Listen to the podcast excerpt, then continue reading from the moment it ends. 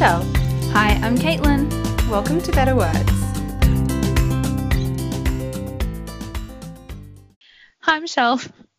Hey, Caitlin, how are you? I'm good. All As the you already over the other know. side of the world. yeah, I know. I'm cold and you're warm, and it's probably the same temperature. well, actually, I'm a bit cold today. Oh, okay.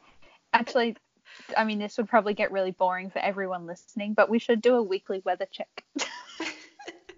well, right now Oh. it's um, like foggy, but the fog doesn't really lift. So it sort of reminds me of home a little bit because this is what it's like in winter at home. Yeah. It rained very, very lightly the entire day. Just like drizzling and spitting like all day. It's like we're sharing just- the same climate, really. Yeah, yeah. Winter, Oh. summer, you know. Oh my God. All so right. we are coming to you, or I'm coming to you from our new flat, which is really exciting.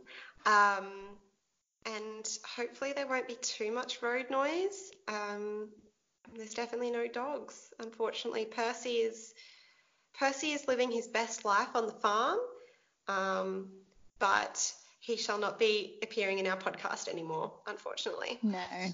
No, he's not. Everyone's probably like, thank Yeah. God he was so annoying. And I agree, he was annoying. Uh, Ah, so what have you been reading? well, I've been reading lots actually because we haven't had internet for a while while we've been moving in and everything. So, books it is. And I've read one that I found in a charity shop, but it was like such a good find. You know, that moment where you're like, oh my God, holy grail. Although I think that there are just better quality books in charity shops over here. Maybe. I don't know. Like I just find I can never find anything in secondhand shops here. I know they're just really Not in like, Rocky, anyway. really really dodgy stuff or like really old books that um, and by that I mean I don't mean like interesting old books I mean like Mills and Boon stuff from like the 80s. Yep. So for me, I was like, oh my God, jackpot. This book was only released like last year.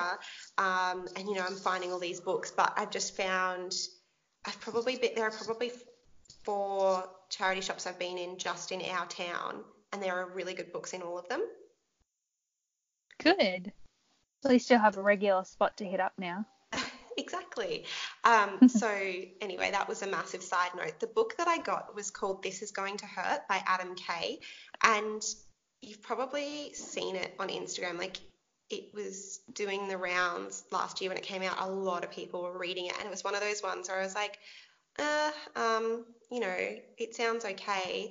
I sort of got it confused a little bit with, I think the book's called When Breath Becomes Air, because they both had like they're both non-fiction about doctors, I think. Ah. And I just remember These are just sounding less and less familiar the more you describe them to me, at least. Anyway, you know how when books come out sometimes and something sort of similar comes out at the same time and then you sort of confuse those in your mind and associate I them with often merge them in my head Yeah. and yeah. they become the same book. anyway, I got this book for 75 pence and I was like, great, it looks great. I knew Grace had read it. So I was like, I think I'm going to love it. But it looks sad because I had it confused, I think, with When Breath Becomes Air. And I'm still not even sure if that's exactly the book that I had it confused with. But I thought it was going to be really sad. Um, but it's actually really hilarious. And I started reading it waiting for a train. And I kept having to like, I just kept having like little, like, Giggles to yourself. Oh you know how you do? And you just i was just like kept looking around for someone to share the joke with and there was no one. Um it's so funny. So this guy is now a comedian and a script tv script writer but he Mhm. was a doctor for i think seven years in the nhs in england. And it's basically his diary of his years as a junior doctor. And Wow, that's really interesting. It's hilarious. It's actually hilarious. It's the perfect mix of like serious at times when it needs to be, but his humor is so spot on. Like it's not crass, it's not making fun of people, but it's that dark humor. And I think for me particularly, I get that humor so much because it reminded me of being in a newsroom. Yeah. Because it's like serious stuff, but then you can have a joke about it too. And it made me really, it made me think, why did I not keep a diary of all the weird shit that happened to me as a journalist? I mean, missed opportunity. I know. So I sort of want to write, I'm so tempted to write like a semi fictional post in the style of This is Going Yeah. to Hurt, where I talk about some of the stuff like the stuff I would tell you guys that happened to me during the days and stuff, and the, the silly press conferences I went to, and like the weird stuff that happened to me. I just, it's I mean, there would be some good stories there. like for sure. even just things like stuff that my boss told me, funny stories that he related to me. Like I just, it's such a missed opportunity. Why didn't I do that? Oh.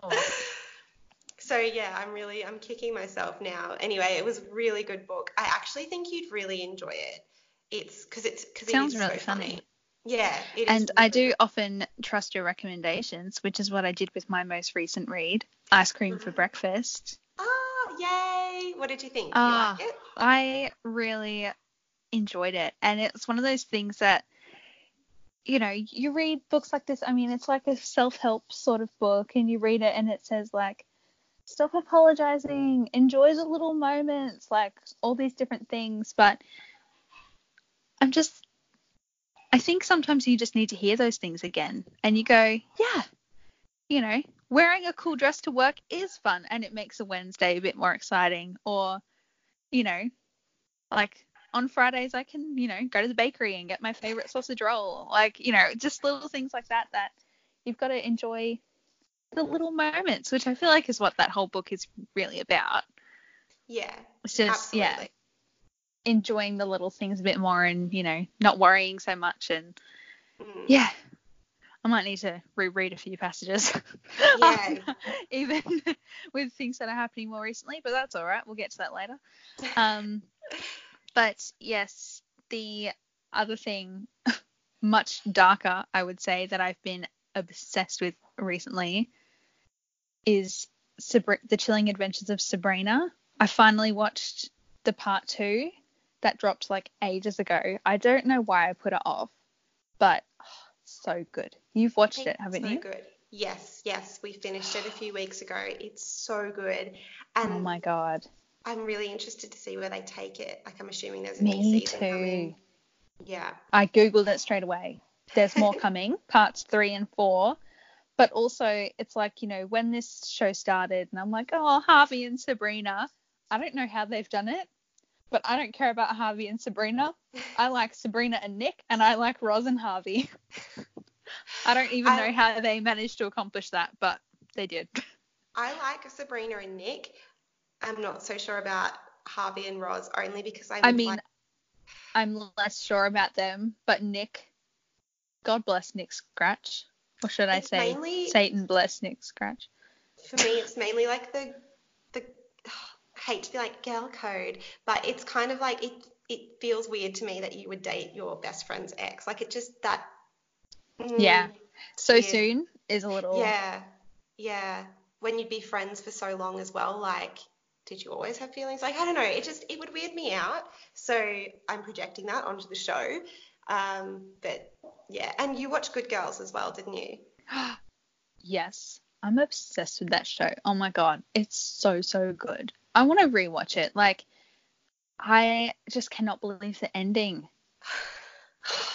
I was very Like, impressed. I so really good. But it. also, like that's what that show really did really well in the second season, especially, was all the different things that were happening, like you know, in each episode. That we then sort of got to the end, and it unraveled, and they repeated moments, and you went like, oh, he was talking about something different, you know. Like I love those moments and those kinds Yeah. of things in shows and movies, especially. So that was cool. um, I am of course still obsessed with Love Island UK, Mm. and I will Reality. not be shamed for that. No. You know what? I have successfully been getting all my, all my family really into The Voice over here. Mhm. So like it's become now it's like yeah we have to watch The Voice and then now they're all talking about it and being like oh my god I don't like her she can get voted home it's all good like so everyone's getting really into it but it's almost over we're at the finals Oh, Well, that's Yeah. cool though. Finals, new winner. almost Love Island's yeah still got few so weeks long left to go over here. Like it's like three or four weeks of it, I think. How long does it run for I think it's like six weeks. wow I don't think Australia has that attention span for our reality TV shows anymore Yeah, and They're it's all on really every short single now. night. It's on Oh every my night. God. see Yeah. no all of our show all of our reality shows here are on like two or three nights a week Yeah, because you have And to allow like, for the footy much. on Friday night. None will run on Friday night because the footy's on, no and they can't compete no I with guess that. so Yeah, oh man but I can never, I can never judge which night's going to be recoupling either. You know, like um, with if you watch the block or House Rules, like Sunday, maybe Monday will be like the show Reveal night. day. So you could Yeah. you could miss the rest of it and then watch the reveal day. But um, they recap everything anyway Yeah, so I can never pick. Sometimes it's on a Sunday, sometimes it's on a Friday, unless I just haven't worked out the method for it yet. There was a really, really big blow up on there the other night um, because one of the girls, Maura, who owns her sexuality and is quite, you know, happy to be sexual and stuff like that. Um, she was going to take one of the boys to the hideaway, and all the boys Ooh. were yeah, that's the private room because they all, you know how they all share a room.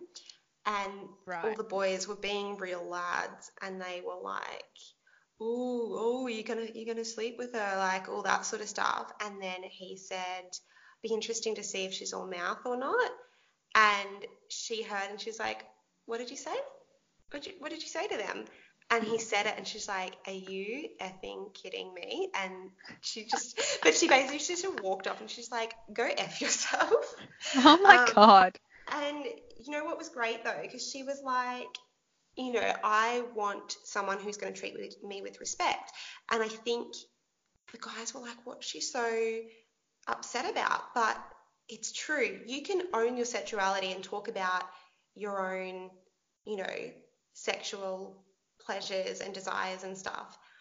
But guys shouldn't be so disrespectful as to then go and talk about you like like there's, there's a line between you there's a difference Yeah. between someone you know saying what they want what they like what Mhm. they've done etc and then that being used against them in a negative way especially in like a lads culture sort of way, like locker Yeah. room, like ooh, ooh, what, ooh, yeah, what did you get up to, like that sort of thing, and like yeah, she's, you know what I mean, though? like where they're Yes. like, oh yeah, she's gonna put out for sure and all that sort of stuff. And meanwhile, she was like, no, I'm not gonna sleep with him tonight. I've only kissed him three times, like, you Yeah. know, so it was that she was like, no, don't disrespect me like that in front of in front of your mates.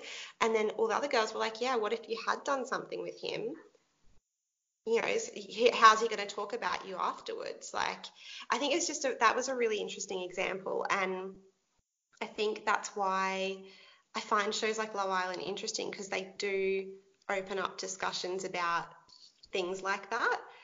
oh, which is why, i mean that was a huge discussion in australia about married at first sight and stuff this year wasn't it yeah I didn't even I didn't watch even Married watch at First it. Sight. No, yeah. but and you I still hear think- about all of it And one of the other things that's been discussed a lot, like this contestant has now gone home, but there was a guy on there called Joe, and everyone was joking that he was like Joe from You because he was super controlling of his oh partner on the show. And he even said to her, I don't want you being friends with that guy. I think it's weird that you're friends with that guy. I don't, I don't, I can't trust you if you're friends with him. And everyone oh was my like, goodness um, excuse me, that's emotional abuse. And I think it's interesting. In some ways, I think it's good for teen girls. Like there are lots of problems with Love Island, especially when it comes to body image representation and stuff. But in some ways, it's good that these discussions are out. happening Yeah, and like you can watch the relationship play out in real time in reality almost And yeah so many people in some saying, version of a "Hang reality That's and I was interested that so many people were like, "Whoa, Joe, you're being really controlling." Whereas last year there was a guy who was quite emotionally manipulative, and he wasn't Hmm. called out as much. So I think it's interesting to But see. this year. That's cool. year. It's like yeah. how much growth we've all had in one year. Yeah, That's well, cool. like, Thanks, Yeah, thanks you, Netflix original. oh, seriously though, he looked a bit like Joe, and everyone was like joking that he was, yeah, really controlling. Look it up. Gonna Google murder her best friend and her boyfriend. Oh my god. my Look it up though. I think you'll find it. You'll find it interesting. okay. We should link. We should link to one of the articles in the show notes as well, because um, it's yeah, it was quite an interesting discussion that was happening. Um, and I had to I had to show Jack that thing about the guy saying that though, because I just said to him like, I would be mad too, and I know that you would never speak about me or any other woman like that in front of the boys. Yeah. Like, and then you know the guy's excuse was, oh, they were all saying this to me, and she's like, well, that's no, you said It's a that. terrible excuse. Yeah, Yeah. it's a terrible excuse. Grow up. Um, so I, I think, yeah, that was just really interesting and kind of important to see. There are a lot of problems with Love Island's commentary and Love Island's, um, like, there's a lot of issues with race as well. Mm, So I'm not saying it's perfect, and there are definitely problematic things. There's lots of problematic things in on Twitter, of course, about race and Yeah. stuff like that. People are really horrible, but I am still addicted to it. That's all right. um, and I'm writing a post at the moment about about all this sort of stuff, like the fact that I feel guilty for saying I like it and stuff. So I don't know. That'll Yeah. come out at some point. I'm sort of trying to work out my feelings about it. Not Yeah, Love Island specifically, just about those sorts of things. But yeah. yeah. Well, I look forward to reading that post. yeah, well, it mentions one of our um, favorite podcasts as well. So Yay. if anyone's not aware, that's Shameless by Michelle Yeah. Andrews and Zara McDonald. We think they're awesome and you should definitely go check them out. Actually, Yeah. can I just say one more thing? I Sure. watched, I watched Bad Neighbors the other night and I just still really love Zac Efron. Uh, yeah. I love Zac Efron. I just, I just feel like I need to chuck that in, like just as a reminder, like he's awesome. Yeah. This is your weekly reminder. Zac Efron is Yeah. great. Yeah, no, it was really good. I honestly thought I'd seen that movie, and then I started watching it and was like, have I only seen Bad Neighbors too? I don't remember any of Oh. Bad Neighbors. Yeah. Oh, that's weird. I know. Oh, Weird when that happens. Bad Neighbors is hilarious. It is so good. It is so good. so Oh, funny. I love Rose Byrne in that. Yeah. Yeah. no, She's so great. good. So good. All right. Well, everyone, Zac Efron is awesome. Let's get to this interview.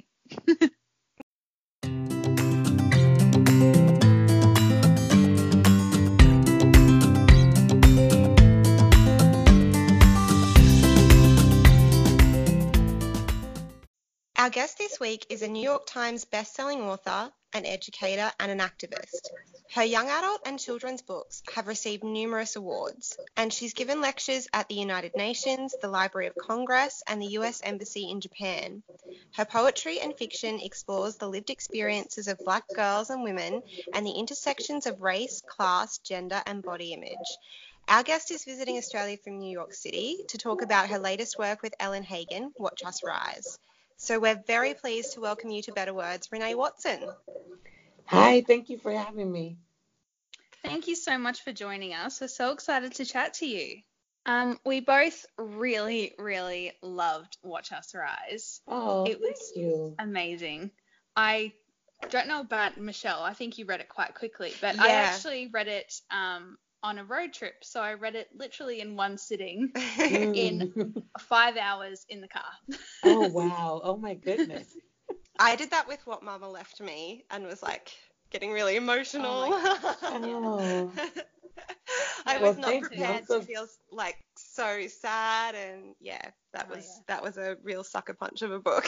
Oh. Yeah, they were they're both very different, but yeah, they do have some similar themes, I guess, dealing with grief and loss and trying to find your way. Yeah. Absolutely, yeah. So we're very pleased. Well, Caitlin read that too on her holiday mm. as well. So we both kind of read them one after the other, and it was mm-hmm. it was mm-hmm. really good experience actually.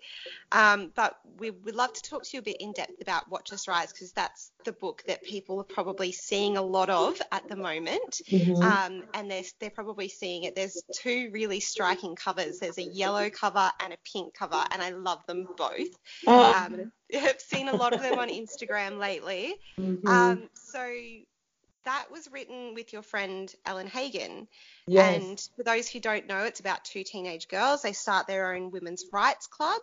And like Caitlin said, like we think it's wonderful. It's brilliant for young girls. I mm-hmm. wish that we had had these books when we were growing up. Oh, I know. Right? Why did you two want to write this book?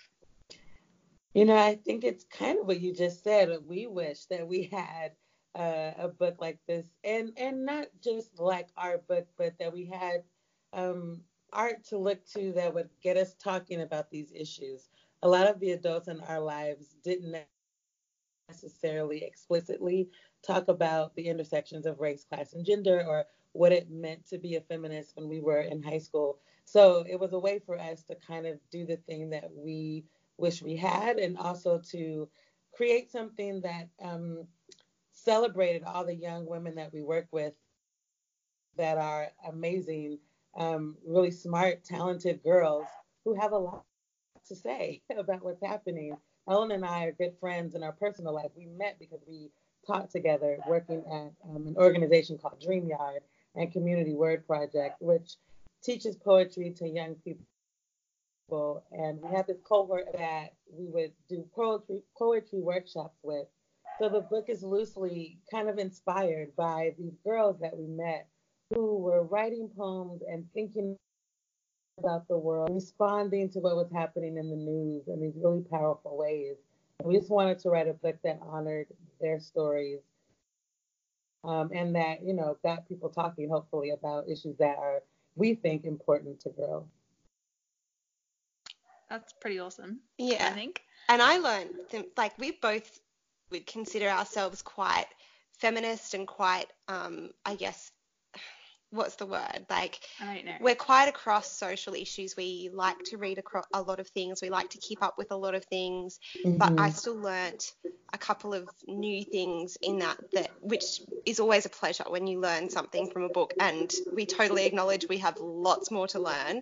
Yes. But it was really, yeah, yeah, it was yeah, really absolutely. wonderful though that it wasn't, it wasn't just, um, I guess, the surface level stuff that's always talked about. There was a lot, mm. there was a lot in there, and um, I guess people always slam the younger generation for, you know, being entitled or being right. too obsessed with technology. But I mean, the, the fact that you base this on girls that you know too is just so encouraging. And yeah. anyone who doubts the future should read that you and know, know that. I, yeah, Ellen and I have been on tour for a, a while now, um, since February, so for about three months. And we've met so many young people who relate to Jasmine and Chelsea and who are starting clubs at their school. And this is before they've even read the book. Like they were already doing this work. And so, yeah, it, it is fascinating to me, kind of the stereotypes and assumptions we can make about young people.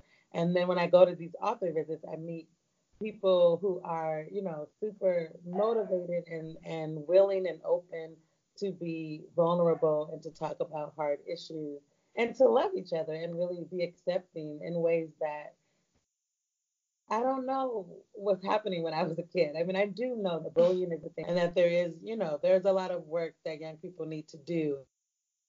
But I have very encouraged uh, just by being on book tour and seeing people from all over the world um, responding to what's happening in their world through art. And it's been really special and powerful to witness that. Yeah, I mean, I think that's just wonderful. It's one of those things, you know, like, yes, we, you know, people think all these young people are doing nothing or they're just, mm-hmm. you know, maybe not as well educated or anything as adults supposedly are. But, I mean, the second you start talking to someone, you realize that's completely wrong. So, yeah. it's amazing. um, were there any challenges for you guys working together? Like, how did you actually go putting this story together with these two characters? You know, it's so interesting. This has really been one of the best writing experiences I've ever had. Uh, writing is such a solitary thing. So to yeah. be in it with a partner was uh, refreshing for me and very new, and I loved it. So Ellen and I would meet um, at her apartment in New York City, and we spent the first maybe 30 minutes talking, checking in with each other. What's going on in your life? How are you? What are you watching? What are you reading? What are you caring about right now? Just so that we could, you know, kind of uh, warm up a little bit to each other and and think about the current issues that were on our minds or what we were witnessing and seeing. And then we'd plot a little bit. We had like post-it notes that we would make uh, uh, on her table. We'd spread them out and write like the big idea of each chapter and kind of, you know, with post-it notes, you can move them around. And so we would puzzle it all out and make a plot line and then write. I would write Jasmine's character, um, her chapters, and she was Chelsea. We'd set a timer and we'd write for a little while, and then when the timer went off, we'd share uh, the chapters with each other and get immediate feedback and really kind of help each other shape the chapters. And you know, I'd say, oh, well, if that happens with Chelsea, okay, then I'm gonna make sure that in my next chapter, Jasmine does this, and we would, you know, keep adding on that way. And we literally wrote the whole book. Um, and including some of the revisions too. So yeah, it was great. It was a really beautiful experience. The challenge was more about the manuscript and not how we worked together. I think because we've been friends for like 13 or more years, so we were fine. But there were in, in the actual, um, you know, the book itself that just had some flaws in the beginning that we really needed to work through and figure out what is the story and how do we want to tell it. Um, so you know, the real writing happens in revision, like we always say as writers, and so it took us a couple of drafts to get it to the point where we felt, you know, that it was a publication. Wow, sounds like a really productive process though, like with the timer and you share and get immediate feedback and everything. That sounds really useful and yeah, yeah productive. it was, and you know, like it it was new for me because I don't always get immediate feedback. Mm. You know, I'll write. Well, yeah, it's like you said, writing is something what, you do by yourself. Yeah, so it was great to have have someone in it with me and and to work out those plot points that were like, oh, I don't I don't know how to fix this, you know, and then we could talk about it and work on it together. So that was really nice to have a writing yeah. Partner. So we're working on separate projects now, but we're still creating time to just write together in the same room just to kind of keep each other accountable. I think we really liked that process of meeting and the ritual of writing and sharing work. So we we've still been doing that even though we're not working on a book together anymore. Oh, well, perfect. Will we get to see more of Jasmine and Chelsea in the future? I don't know. I you know, we'll see. If not, I think you will see more from the two of us working together. So, but I'm not sure if it will be following those characters, but we do hope to do more work together for sure. Okay, I can live with that. yeah, look, you guys, you guys make a very good team, so oh, that's that's you. okay. Thank um, you. So, so one of the really interesting things about um, about Watch Us Rise, and also I noticed about some of your own work as well, is the way that you kind of weave poetry into how you tell the story. Mm-hmm. And I think poetry is something which can be fairly intimidating for a lot of people. There's a lot of, you know, scary. yeah, like a lot of high school flashbacks of studying Shakespeare and things like mm-hmm. that. um, could you give us some recommendations for those who enjoyed um, Watch Us Rise and enjoyed that poetry, that especially around social issues and stuff? Have you got any recommendations for people who are a bit scared to kind of dive into poetry as a thing that they read? So, like, basically me. sure. I well, let me first say, you know, I, I totally understand that, and I think had I not had teachers who made poetry accessible and relevant to me, I don't know that I would like it either. You know, it's finding something that's really going to resonate with the young person. And so, yes, I had to learn Shakespeare, but I was also reading Maya Angelou and Lucille Clifton and Langston Hughes and all of these African American poets who were speaking in a way that um, my my parents talked, or you know, the people in my neighborhood spoke, and about issues that mattered to me. And so I think finding poems that are relevant and that are talking about current issues is one way to get young people a little more excited about about reading and writing their own poetry. Um, so with that said, some of my favorite writers who are kind of merging writing like novels in verse or including poems in their novels would be Jacqueline Woodson um, with Brown Girl Dreaming. That's like one of my favorite books, and it's all told through verse. Um, I love the work of Nikki Grimes, and and her book One Last Word is a beautiful book, and some of the classic poems with, of the Harlem Renaissance with her own writing and contemporary present day. And it's just a beautiful, beautiful book. Um, and Elizabeth Acevedo, um, The Poet X, is also a great book that has poetry in it as well. Wonderful, thank you. I'm, I'm yeah. definitely going to be adding some more poetry. Um, I, I've only really read Kate Tempest before mm-hmm. now. Yes. Um, and I really, really loved Hold Your Own um, and love the way that kind of retold a Greek myth and stuff. So I'm keen to yeah. sort of get more, but it is hard to find people that, yeah, sort of yeah. more accessible. where to start. Yeah. Yeah, yeah. Because like you said, like if you don't have teachers or people who introduce that to you, it's it's very, very hard. Yeah. Um, Ellen and I in the back of the book, we listed all the poets that inspire us. I mean, well, not all, but uh, most. We wrote a list of of women poets who move us, who we teach in the classroom, um, who we look to for inspiration. So there's also that in the back of the book um, if young people or educators are like, where do we go now? You could like look up some of those poets um, and maybe find a few that you love. Absolutely. I think this book is very schools friendly as well and very teacher friendly. And I hope that some teachers bring it into their classrooms, especially in Australia. Like, I think it would translate well, and there's still a lot of issues that could be discussed. Um, one of the other really interesting things for me in Watch Us Rise was that even though Chelsea and Jasmine are very, very good friends, they do go through some difficult patches in their friendship. And it was really good to see them educate each other mm-hmm. and work through their issues rather than just sort of not speaking to each other or getting really angry. Um, and I think they, they sort of do the same with people who are rude to them or, or a girl in particular who's bullying them, um, they sort of take that and educate her. Um, so with this in mind, I'm really interested to know how you feel about this rise of like what people are terming cancel culture. Um, mm-hmm. So the idea of like boycotting people who might unintentionally do the wrong thing. Um, so obviously not people who intentionally go out and you know say vile things, but if people are doing it from a place of miseducation, should we educate them or should we just boycott? Like, how do you feel about that?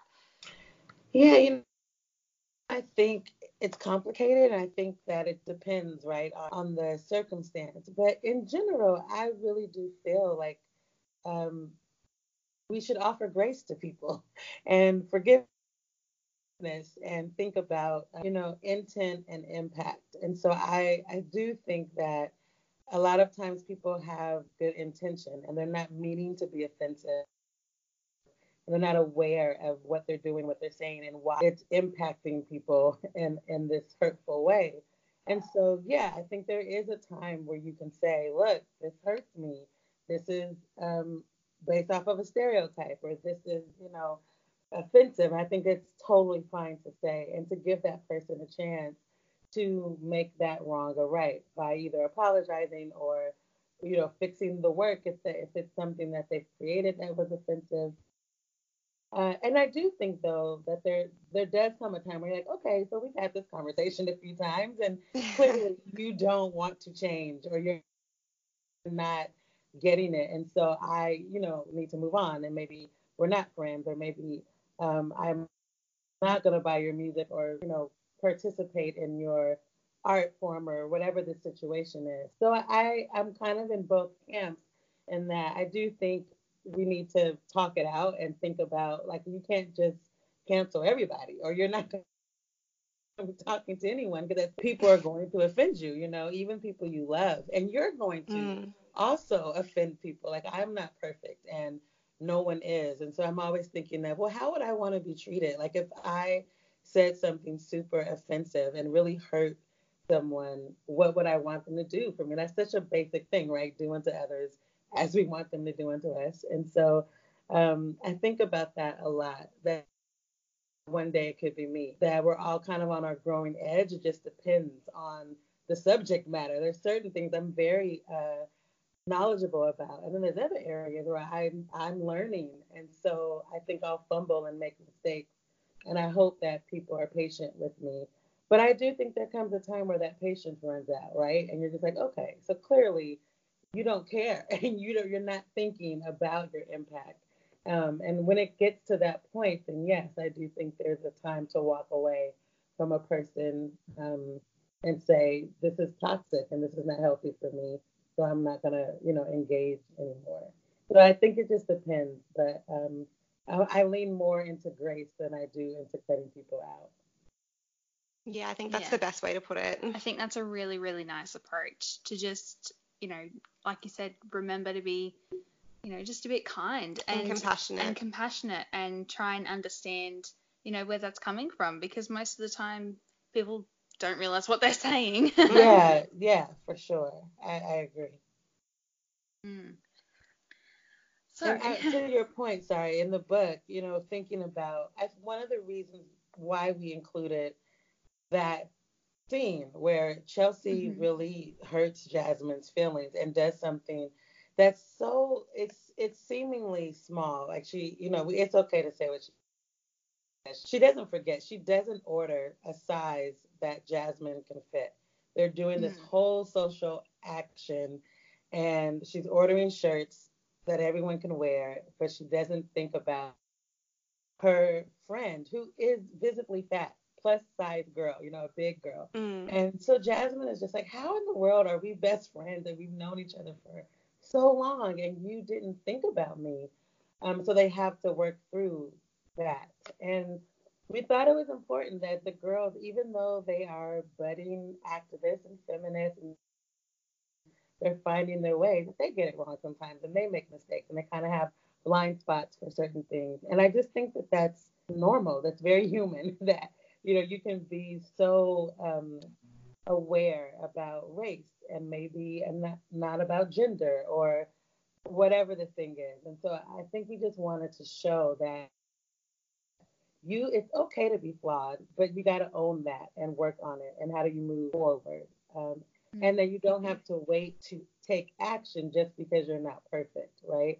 So we if we keep yeah. saying, well, I don't know everything, so I'm not gonna say anything. That's not helpful. So you know, yeah.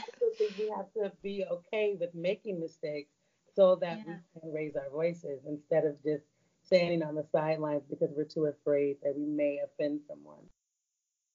Yeah, absolutely. And I think just from a relationship point of view as well, it's nice to see friends it, like it's nice to acknowledge that just because you're friends doesn't mean you will always agree on everything yeah. and that, that doesn't have to be the end of your friendship because i think especially with teenage girls um, or especially with the teenage teenagers I knew um, and the group of people I was friends with, there was a lot of that like yeah exactly yes. and it was like you've done me wrong therefore I won't talk to you and mm-hmm. that sort of stuff um, ends up being really harmful to your future like romantic relationships it can really mm-hmm. shape the way you interact with people so to see yeah. that as an example in young in a, in a book for young audiences was really mm-hmm. nice because it also yeah. shows the same with romantic relationships as well. You might have this wonderful bond and connection, but no one is perfect. So right. you've got to work through that and it is it is work and yeah, I just really appreciated seeing that in a in a young adult book in in the way it's done. It's so nuanced as well and kind of mm-hmm. tackles it like you said from the activist point of view but also from a, just a general relationships point of view. Mm-hmm. It was really, really good. Yeah. Um, so as as you were just saying before, the intersection of a lot of different social issues is something that's explored in Watch Us Rise and, and in a lot of other other work that you've done as well. Um, and obviously, your work is is very diverse. It's um, you know your lived experience and um, that of the people that you know. Um, there's a lot of discussion, I guess, in the publishing industry about publishers being the gatekeepers. So I'm just curious to know have you ever had any pushback or hesitation from publishers when it comes to the subject matter of your work? You know, I've been very fortunate that I haven't had a lot of pushback as far as um, what I want to write about. I do think sometimes because I'm writing about a culture that some of my editors have not experienced, you know, um, they there's just a lot of questions about uh, well, is this believable? You know, why would this happen this way? And and some of that is just this, you know, assumptions about the neighborhoods that I'm writing about and the types of characters that I write about. So I've had to have conversations around, you know, um, not wanting to perpetuate some of the stereotypes about young black girls or wanting to hopefully do something a little more nuanced with the girl. You know, if, if I think about piecing me together and Jade's character um, and the neighborhood that she grows up in, I think there's a way you could write about that neighborhood where you would feel a lot of pity for her. But I wanted to make sure we were celebrating the beauty of her neighborhood too. And so just making sure. I can have those kinds of conversations with my editors have has been um, important, and I'm very intentional about about that. So no, I haven't had any pushback on what I want to write about, but sometimes the way I want to write about it comes up in, in editorial notes. And then I've had a lot of conversations about covers. Covers are very challenging for I think every author has some horror story about their cover, but I I found that you know it's it's challenging to write about, to, not to write about, but to create art around a dark-skinned black girl who lives in the Pacific Northwest, um, which is very a different space that a lot of YA books don't take place in.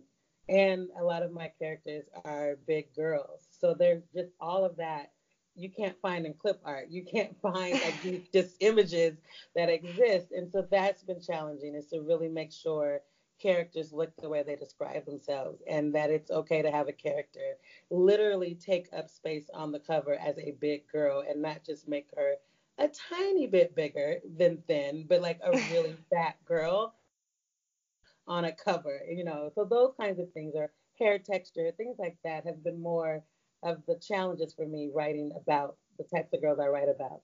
But the content, I haven't had much pushback.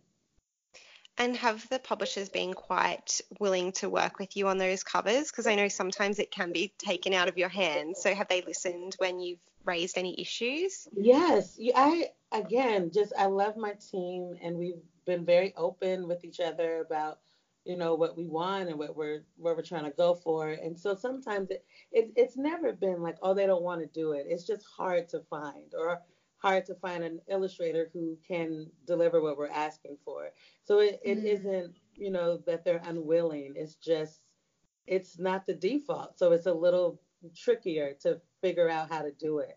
But yeah I, I mean we've gone back and forth and they're very very um open to my feedback which i really appreciate because I know that that's not the case. Like you said, sometimes that's, you know, they don't even ask and they just give you a cover and that's what you have to live with. So I feel very Here it is. I, yeah.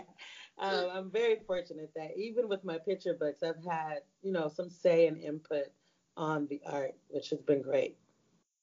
Um, I was just watching Brene Brown's Netflix special um, the other day, and yes, she was talking about her.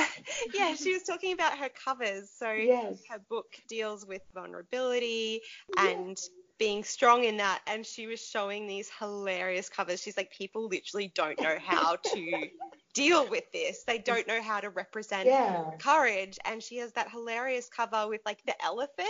Yes and she's like in what world did they think that i wanted my name under an elephant on a book? Like no woman wants that. It was so great. It was, yeah i just watched that too by the way and was just so tickled by that. I'm like, okay, well, everyone has issues with their covers.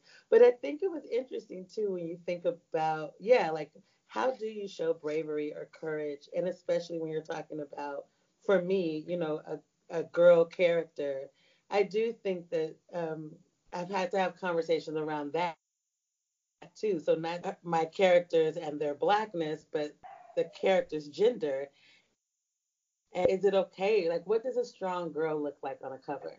And mm. does she mm. have to be? Do girls have to be smiling and looking so like, you know, gentle and and friendly and all these terms that we use to describe a certain type of girl? Like, well, what if the adjectives are different and it's bold and brave and strong and fierce? What does that look like on a cover? And is that okay to have a girl on a cover that isn't smiling and that isn't looking super friendly? Um, so yes, I've had to think about, you know, all of that, what they look like physically, like making sure they look the way they describe themselves, but also making sure they look like how their personalities are and that um, and that they're showing some of the strength and resilience and not just some of the softer things that I think we like to associate with girl characters. So mm-hmm. all of that is what, you know, we're having discussions about, which I know it's hard because you're also trying to market and brand, and you know, it's the business side of publishing too that sometimes gets in the way of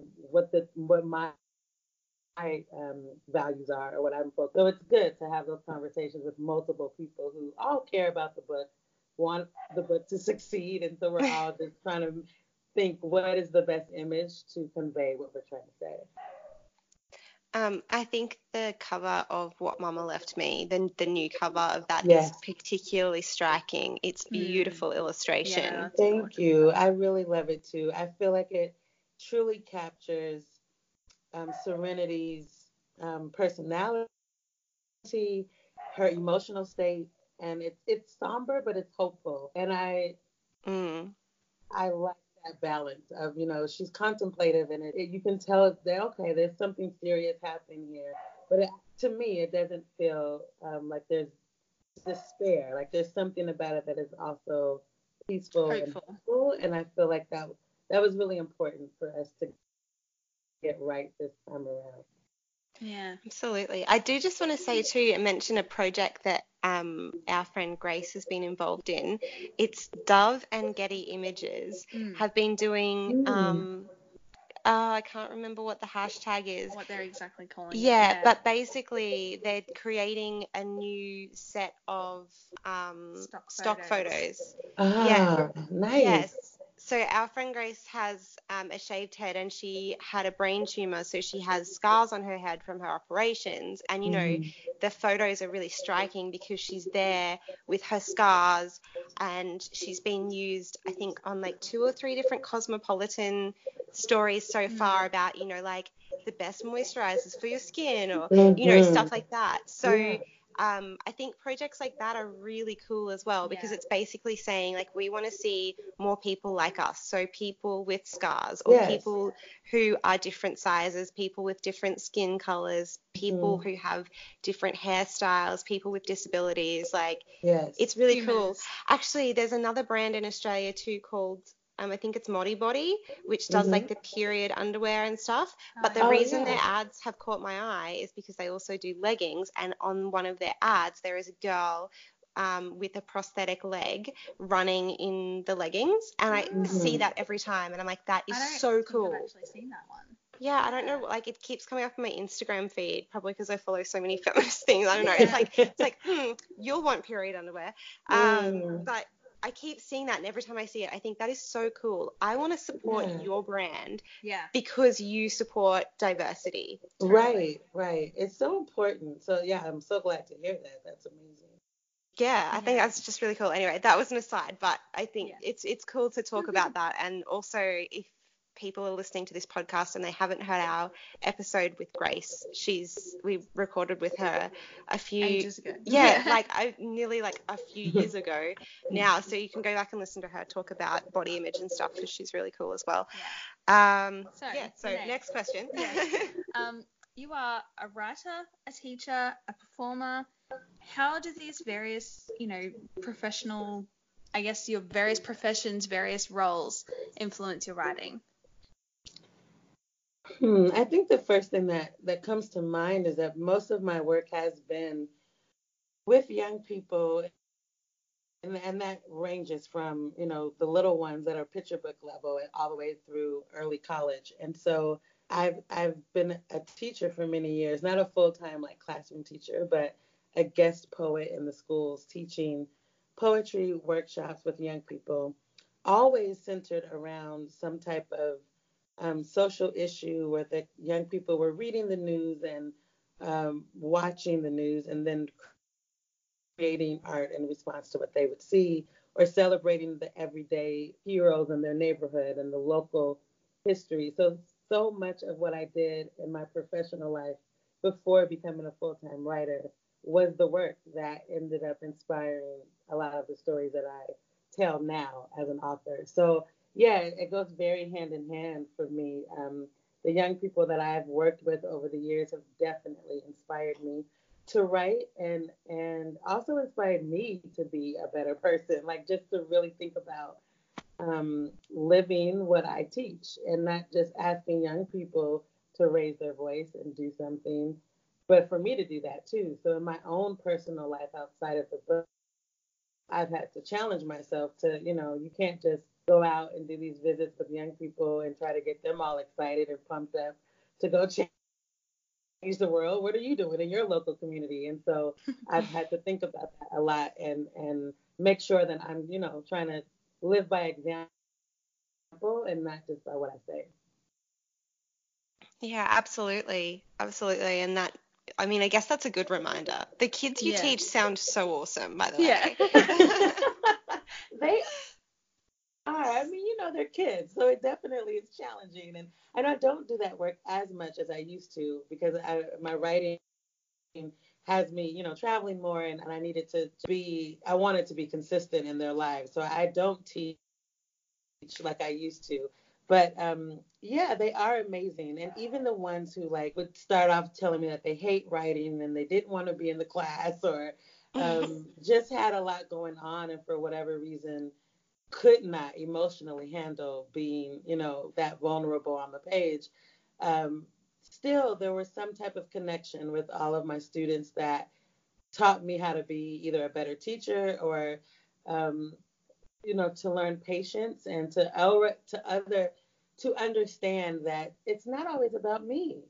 You know, like when you come into a, a situation, you come into a class, you have your lesson plan, you're so pumped and excited. You think it's amazing.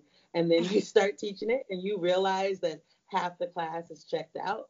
You could either go one way of being like, oh, what's wrong with the kids of today? They just don't care about, you know, learning and all these things. Or you could ask yourself, like I had to ask myself, well, what am I doing that's making them bored? Like, why are they not mm. engaged? And how can I bring something to the table that's going to make them sit up in their chair and really want to participate in my class. And so I've definitely had reluctant writers, reluctant readers, students who were very hard and challenging to work with. But I I wanted to look at that as like, well, what can I do to bring to bring them into the class instead of kind of push them further out. Most of the time, something else was happening that I had no idea about home life, you know, friendship mm-hmm. stuff that they were just carrying into the classroom. And so I try to make um, a container for their emotions and say, okay, well, bring that in and let's talk about it and let's make art around it. And I think that was why it was successful for me to be, you know, to teach with young people um, was because I respected their lives, even though they're young lives, they are lives, and they are mm-hmm. their sadness is real, their anger is real, and um, their joy is is real, and so I wanted all of that in the class and wasn't asking them to leave their personal lives outside the door. Oh, you sound Again, like such a wonderful teacher. Just a wonderful Gosh. approach. Um, so I was when I was researching my questions for this, um, I read an interview with you and Ellen where you talked about your sisters, and I was really interested um, where you said that your sisters taught you that joy can be a form of resistance and a source of strength. Can you expand on that a little bit more and kind of talk talk us through your own philosophy when it comes to activism? Sure.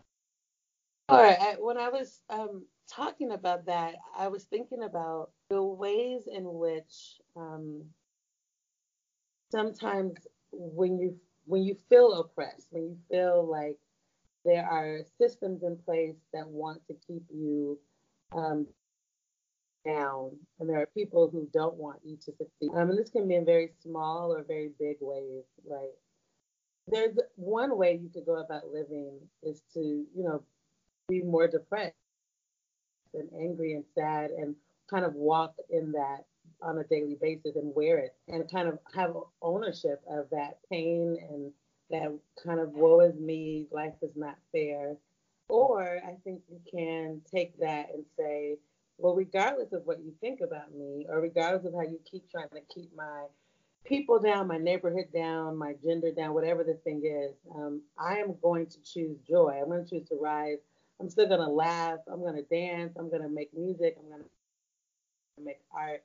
I'm going to celebrate things that you disregard and you call ugly, but I see beauty in it. And all of that is a way to resist. And uh, just getting up in the morning and living your life and and finding um, joy in the small things, I think is a way to say I'm still here, I'm still standing, and you can't, you know, destroy me. And so I think, especially when talking to young people, that it's important to think about, yeah, you know, you can't control the everything. You can't change everything. You really don't have a lot of power when you're a young person, especially. But what can you control? Your response to things. You can control what you create. And so that's one of the things that's so about creating art. And when I'm saying art, I mean, you know, music, dance, theater, visual art, writing, uh, etc that you are in control of that thing. And I think there's something powerful about that when you get to make something in response to something that's hurtful. Um, there's something that is really powerful about kind of like taking the power back, taking the mic back, and saying, no, no, no. You keep trying to tell my story for me, but I'm going to tell it in my own words. Um, and so, in that way, that is a form of resistance. It's not the only way to resist, but I think it is a way to resist. And so, when I'm talking to people who feel powerless, I think that's a place to start. And of course, there's voting and there's marching and there's all these other things that we need to do too. But I, I do think there's a good starting place is just to ask someone, well, what do you want to say? Like, what do you have to say? And also, what are you where is the hope and where because we talk so much about the struggle and the pain of our lives when you're marginalized but i think it's important to also celebrate um, your the legacy that you have behind you of all these people who, who fought and fought for you to be here. Um, and now what are you going to do now that you are here? How do you carry that forward? So that's where that was um, coming from. And that's kind of what i think about activism in general. I think there's so many ways to be an activist, and I try not to be. I try not to be judgmental or uh, kind of didactic about it, right? Because everyone is different, and so your personality will also dictate what you feel comfortable doing. Um, I just want you to do something. Like I, you know, it's like define, figure it out. If it's art, if it's marching, if it's making phone calls to your, you know, leaders who are in power, whatever you feel comfortable doing, do something and don't just sit in silence and watch things happen. Get involved in whatever way you can. Absolutely. I think voting is one of the, the best ways as well. Yeah. yeah. Um, and taking your vote seriously. Yeah, like we were talking mm-hmm. about that with um with Claire Wright, who wrote a book about how Australian women won the right to vote. And, mm. you know, she was saying that we as Australians should be so incredibly proud of the fact that we have this amazing electoral system where we have compulsory voting. And, you know, we were just commenting on the fact that as women, you know, we should take that seriously. So many people fought for this right. And it's exactly the same with so many other rights that, that we have now. We should like you said, remember the people who came before and and fought for those yeah. rights and and respect that by carrying it carrying it on. Yeah. And yeah, taking it seriously. yeah, well, I think taking it seriously is, a, you know, it's important to vote everywhere. But I think in Australia, because we have compulsory voting, a lot of yeah, people then people go, yeah, they think it's not important, mm-hmm. and it is. Mm. So yeah, for us, taking it seriously for everyone that doesn't have compulsory voting, actually getting out and registering and voting is incredibly Mhm. important. So yeah, and probably one of the easiest things you can do too, because you just go and check a box and you you've done a little bit, you've had Yeah. your say. Right. um, look, it's been absolute pleasure to talk to you tonight, Renee. Um, oh, I just feel so inspired and empowered, and yeah, I it's know. kind of like I wish I'd All had you as a love teacher. Like, oh, you sound so awesome as a teacher. It's Oh just wonderful. goodness. And you're such a good speaker. Like we've just been sitting here, like listening. Like you, everything has been so well said. And the main thing, um, I think that you know I felt felt in your work too, and I felt talking to you, and and you've mentioned a couple of times is that compassion and grace for other people, and I think and that that yeah, I think that's like in if all of us can be activists in our own way, but I think keeping those values top of mind um, will make for a nicer society in general. So it's just been wonderful to hear you talk about that. Um, We really appreciated talking to you. Thank you. Thanks for making time and for inviting me to the show. I appreciate it. Oh, it's absolutely our pleasure. Um, so where can people find you um, online? Online, my website is my name, so www.reneewatson.net, and it's Renee with two E's. Um, and then I am on Instagram and Twitter and Facebook under my name, Renee Watson. Uh, so you could type that in and I'll, I'll pop up. Fantastic. Wonderful. Thank you. Enjoy the rest of your time in Australia. Thank you. Thank you so much.